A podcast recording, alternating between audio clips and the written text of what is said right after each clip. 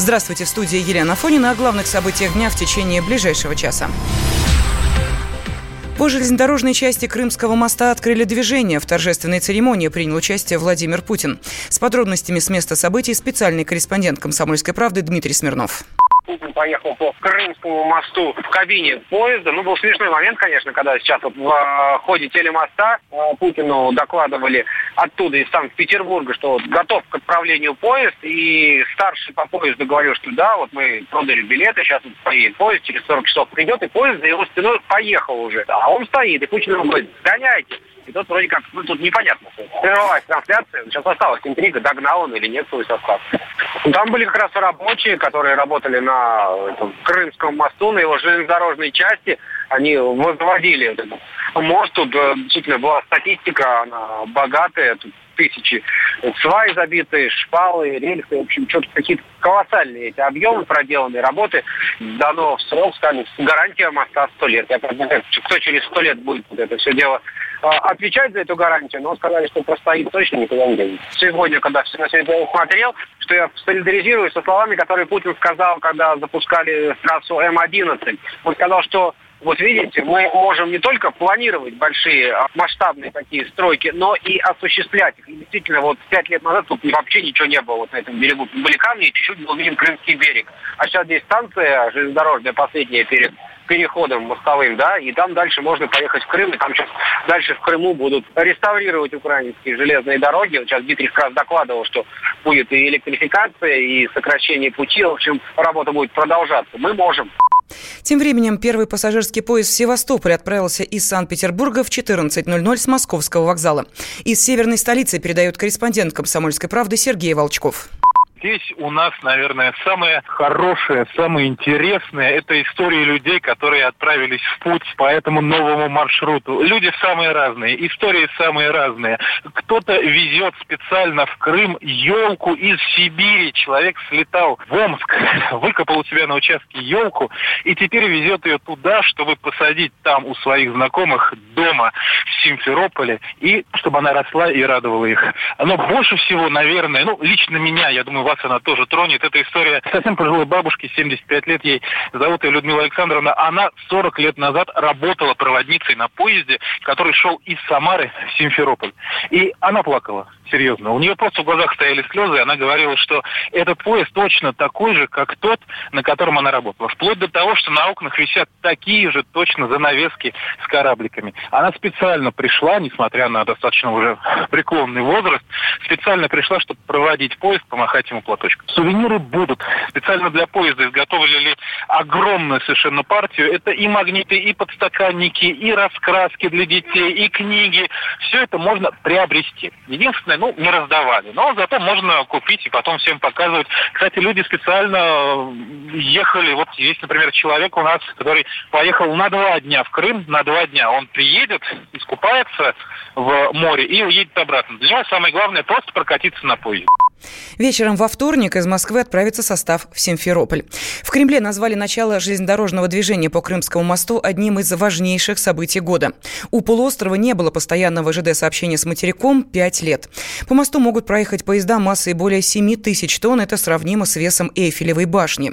Во время строительства специалисты установили 3,5 тысячи свай и 307 опор. Самая большая свая забита на глубину 36-этажного дома. Это 108 метров. Железнодорожная арка весит 6 тысяч тонн. Она в 14 раз тяжелее Международной космической станции и в 4 раза длиннее остальных пролетов. Расстояние между опорами 227 метров. Это два футбольных поля. В инфоцентре «Крымский мост» заявили, что этот проект дал толчок развитию мостостроения в России. Работа над возведением моста велась круглосуточно в две смены и не останавливалась даже в непогоду. В инфоцентре также отметили, что команда из 15 тысяч инженеров и рабочих со всей России полностью завершила проект за рекордные 4 года. Там добавили, что прямая экономия автовладельцев и перевозчиков грузов после введения в строй автодорожной части моста через Керченский пролив составил почти 29 миллиардов рублей. Россия находится лишь на пятом месте по количеству антидопинговых нарушений. Об этом в эфире радио «Комсомольская правда» заявил спортивный юрист Артем Пацев. 24 декабря Олимпийский комитет России рассмотрит вопрос подачи апелляции на решение ВАДА. Пацев напомнил, что срок на согласие или несогласие РУСАДА с решением Всемирного антидопингового агентства об отстранении российских спортсменов от соревнований истекает через 21 день после оглашения для того, чтобы передать этот вопрос на рассмотрение КАС, очень нужно, на самом деле, апелляции даже. Это такая, скажем так, не классическая апелляционная процедура, потому что российскому антидопинговому агентству достаточно проинформировать ВАДА о том, что оно не согласно с принятым решением и с последствиями такого решения. Вопрос большой в том, что кто нарушал и нарушал ли. Я просто сошлюсь на простую статистику в опубликованном ВАДА отчете за, например, 2017 год антидопинговых нарушений. Россия всего лишь на пятом месте. На первом месте Италия, Соединенные Штаты и Великобритания наказание. Просто вот по количеству нарушений. Понятно, что есть где-то за что покарать, принимаются дисквалификации, они обжалуются, там успешно или неуспешно в спортивно-арбитражном суде, но работа идет. Такая же работа идет в отношении иностранных спортсменов. В 2015 году еще, тогда, когда Русада впервые была признана не соответствующей кодексу, один из руководителей ВАДА, Роб Келлер, обронил такую фразу. Не важно, что на самом деле было. Не важно, во что верим мы, ВАДА имеется в виду, и не важно, во что верите вы. Важно, во что поверил мир. Ключевая вот фраза, которая показывает показывает, как на самом деле строится нынешняя система вот, околоспортивной вакханалии. Российские спортсмены страдают от санкций, введенных из-за допинг-скандала. Об этом в прямом эфире радиостанции «Комсомольская правда» заявила трехкратная чемпионка мира по прыжкам в высоту Мария Лосицкени. По ее словам, спортсменам за четыре года так никто и не помог, хотя их должны были защитить в судах. Я не могу разобраться, кто в чем виноват, но спортсмены очень сильно страдают от этого. В принципе, я очень негативно отношусь к допингу, но цифры говорят о том, что это есть. Но нужно говорить, что это есть во всем мире. И, к сожалению, за четыре года никто не смог нам помочь. Я последние два это выиграла в нейтральном статусе. В связи с последними событиями, которые проходили в нашей федерации, у нас и это отобрали. Есть обвинение в фальсификации документов. Дело Лысенко, который котором обвинено и руководство, почему молодой человек пропустил три допинг-теста вне соревновательных. Российские боксеры некоторое время назад заявили, что не готовы ехать в нейтральном статусе на Олимпиаду в Токио. В эфире радиостанции «Комсомольская правда» глава Федерации боксеров Умар Кремлев сообщил, что спортсмены будут выступать только если об этом попросит страна.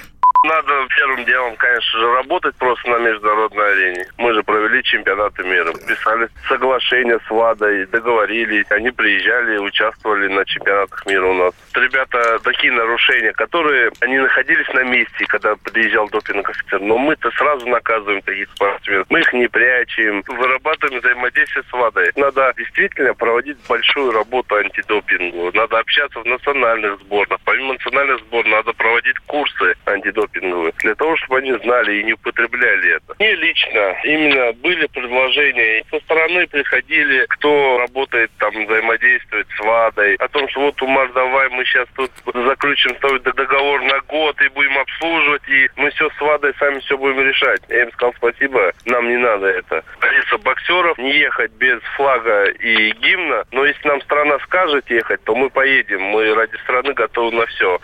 9 декабря ВАДА признал несоответствующим статус российского антидопингового агентства Кодексу организации. Причина – якобы обнаруженные подмены в базе данных с допинг-пробами в московской лаборатории. ВАДА отстранил российских спортсменов от международных соревнований на 4 года. Чистые атлеты смогут выступать там, но без наших флага и гимна противоположные взгляды. Оппозиция, я считаю, героями. Твое право считаю. Да. Тина, что ты несешь? Ну а как? Максим, я не смеюсь, но просто нельзя так говорить. Себя послушай. Разные точки зрения. Призывы «надо выходить и устраивать майта» — это нарушение закона. И вообще это может закончиться очень нехорошо. Вы не отдаете себе в этом отчет? По-моему, некоторые решили какой-то допрос устраивать. Личный взгляд на главные проблемы. Ты не ездишь на машине? Я не езжу. Ну вот и тогда ну, молчи, отлично. потому что я рассказываю про движение автомобильное, а не про пешеходов. Свобода слова в прямом эфире. Я не причисляю себя популистом. Я причисляю себя к людям, которые действительно отстаивают мнение жителей. Причем не только на словах, но и на деле. Тогда приношу Любовь Соболь свои извинения. Радио «Комсомольская правда». Правда рождается в споре. Две крайности, они всегда опасны. Всегда мир более разноцветный и плохо, когда либо кровь на улицах, либо кровь в застенках.